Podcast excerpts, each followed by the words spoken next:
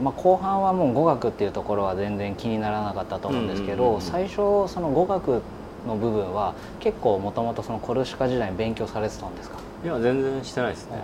全くまあそのなんだろう辞書で料理の用語だったり、はい、そのね、野菜の名前だったりは多少勉強しましたけど、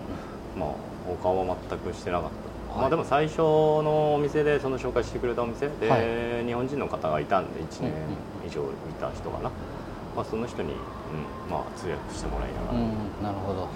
じゃそこで徐々に、まあ、1年かけてちょっとずつコミュニケーション取れるようになって、うんうん、なるほど。結構旅行とかも行かれましたか？向こうでは。うんあんま行ってないですね。なんか本当今思うともっと行っておけばよかったなって思うぐらい、うん、まあフランスには1回パリにちょっと行ったぐらいで、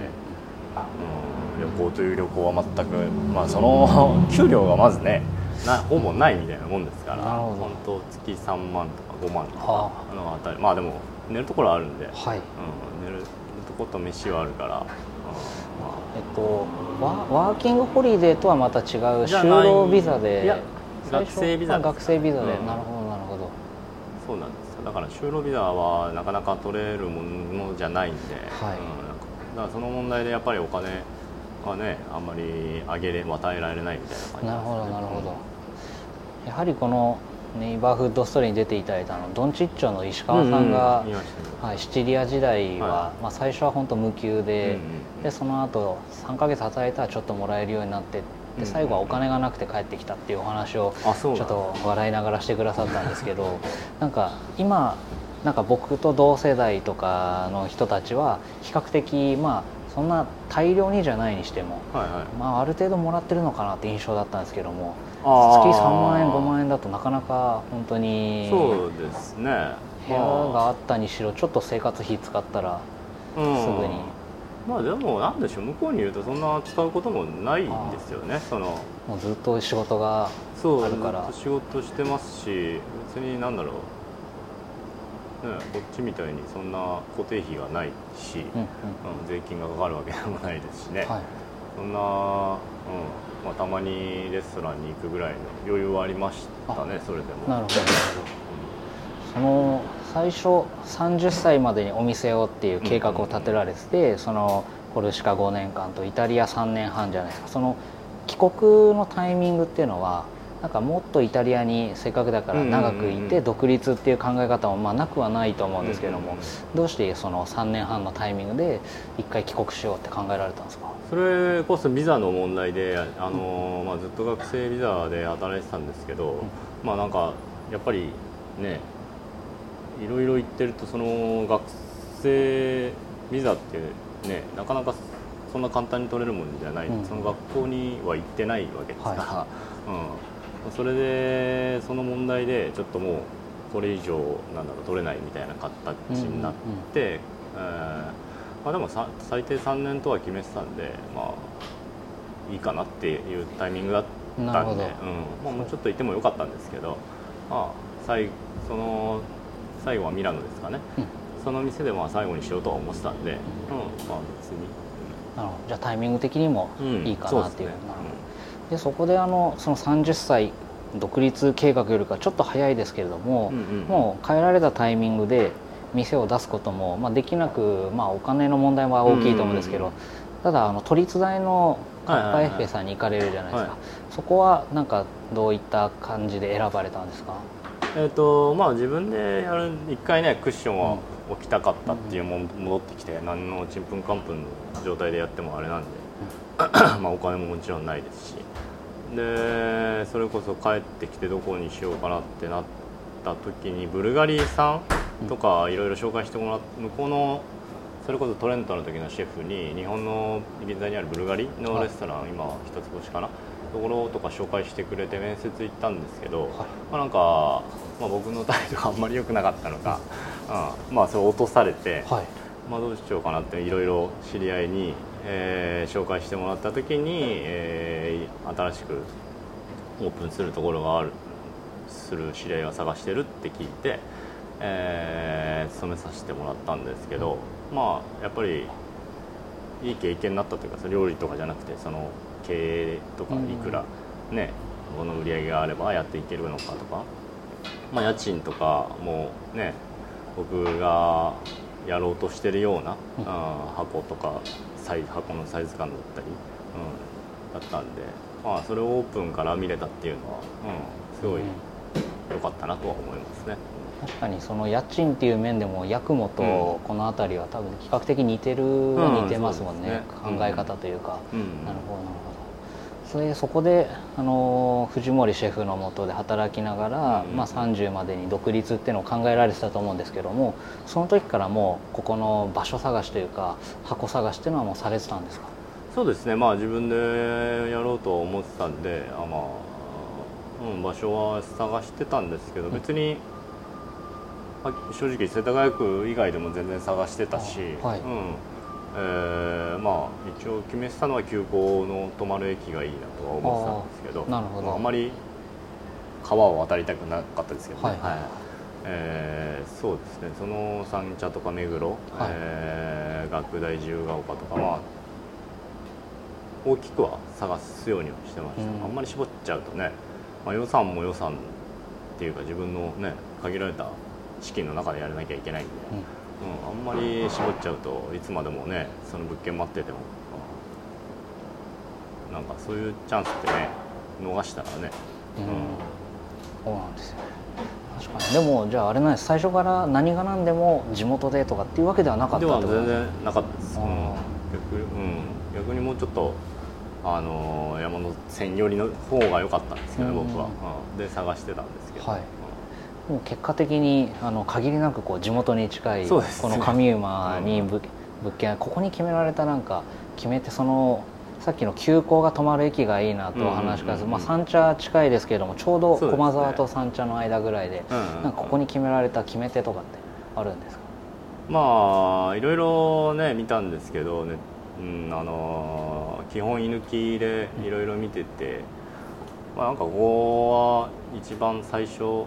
に入った時になんか目見えたというかなんか、うん、うん、なんかよいい雰囲気があったというかなんなんていうんですかね。なんか居抜きってあんまり入った瞬間なんか空気が重たかった。り、うん、なんかねやっぱり辞める店だったり辞めた店の後ですからなんか雰囲気があんまり良くないところが多かったんです僕の中でね。でもなんかここはすごい、うん、明るい未来が見えたじゃないですけど、はい、なんかまあ自分がやってる姿が見えたのが一番大きかったかな。あとはまあね家賃の問題もあったし敷金ね保証金とかそういうのもまあ範囲内だったんで、うん、まあいろまあ結構悩みましたけどね本当に。大丈夫ね。駅からだいぶ遠いし、うん、勇気はいりましたけどまあここでよかったかなと思います、ね、うん、なるほど。なんか僕も今自分でちょっとお店をやりたいなって物件を探してみるんですけど、はいはい、本当にさっきのお話じゃないですけど、うん物件って一期一会で、うんうんうん、いいとは思うんだけれどもなんか他にもいいの出てきそうだなとか、はい。でそうこうしてるうちにこっちになんかもう 1, 1人目申し込みが入りましたよ、で2番目です。そうなんですよ、ね、でもじゃあやっぱここがいいって申し込むとやっぱ1番の人が持ってっちゃったりとかいろいろあるじゃないですか。本当もう出会いっていうかねタイミングなんでねそれはねスケルトンとかなら長いこと空いてるかもしれないけど居抜きって結構ねもうすぐ埋まっちゃうから、ね、うん本当タイミングですよね、うん、でもそうやってこう西村さんがここで料理を作ってこうお客様が楽しそうにしている姿が見えたからここにされたってことなんですね。うんまあぼんやりとですけどね、はい、いやいや。なんか他のところはなんかあんまり見えなかったんですよやっぱり。なるほど、うんそれでその星付きのレストランとかでもたくさん修行されてきた西村さんがこうリストランテでもトラットリアでもなく、うんオステリアを始められるってこれ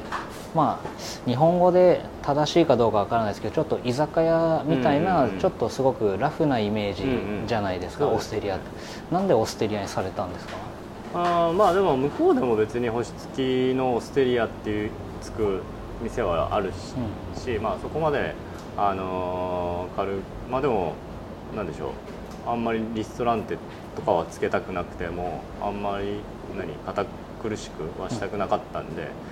うん、まあ日常で使えるようなお店にして行きたか使ってもらえるようなお店にしてほしかったから、まあ、オステリアってつけたって感じですかね。なるほど、うんでそのルエっていうのはこう数字の2になるんですかね、うんうん、でその今フードトラックでパニーニをやられて、はい、それがトレーってこう3じゃないですか。その「うの」がないのは何か理由が。それは何もないです。あそうなんですか。そうなんです。ただここの住所が2の22の2なんですね、はい、上馬の。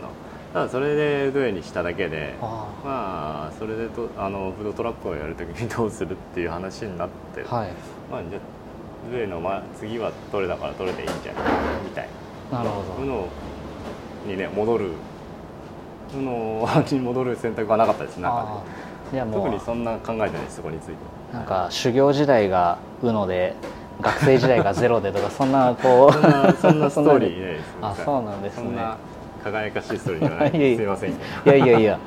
なんかそこの店名がなんかすごい不思議だなと思いながら、うん、あんまりなんかその難しい名前は付けたくないっていうのがあった、うん、なるほどなるほど。分かりやすくってことですね、はい、でも確かに住所なんですよってこうお客さんの一ネタにもなります。し、分かりやすいですよね、はい。でその後のいざお店を始められてこう鎌倉野菜ですとか、あとはこのカウンターも秋田の一枚板をとかってこういろんな地域にこだわったこう食料とか、あと家具とか使われると思うんですけどもなんか特にあの鎌倉野菜とかはなんか昔から好きだったとか自分が店をやるんだったら使いたかったとかって何か思いがもともとあったんですか、えー、鎌倉野菜はあのー、イタリアから戻ってきた時に代々木のオストゥさんってところで、うん、えー、2, 2ヶ月ぐらいかなバイトをさせてもらったんですよね、うん、その時にオストゥさんが使っててあのイタリアから帰ってくるとやっぱみんな多分日本人の主婦の人は思うんですけど野菜の味が全然違うんですね、うん、日本の野菜と。もう本当なんかもう水っぽいというかなんかイタリアの野菜と比べるとなんかはねサラダとか食べても全然味がないし、って思ってたんですけどそこのオストさんがその鎌倉野菜を使ってて、ああこれならすごいイ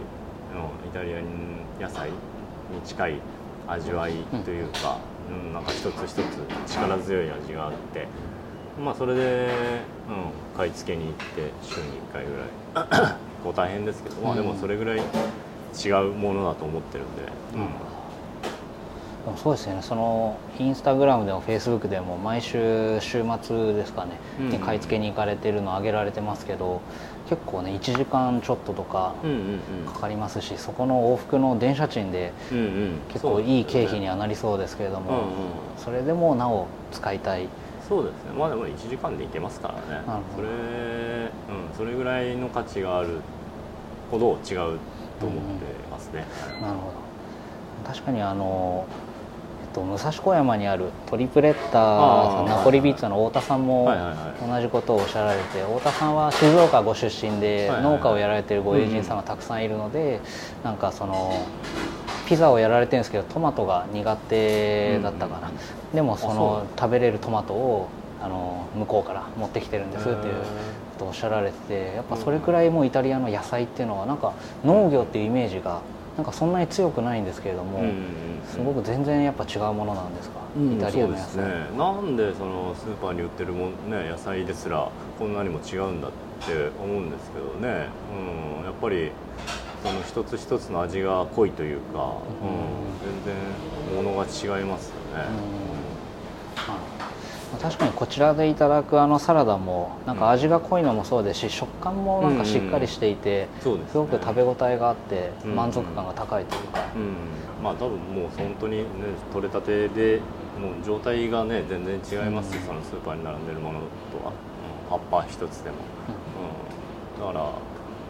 そうですね、うん、やっぱり農家さんと直接買えるので値段もね、うん、うん、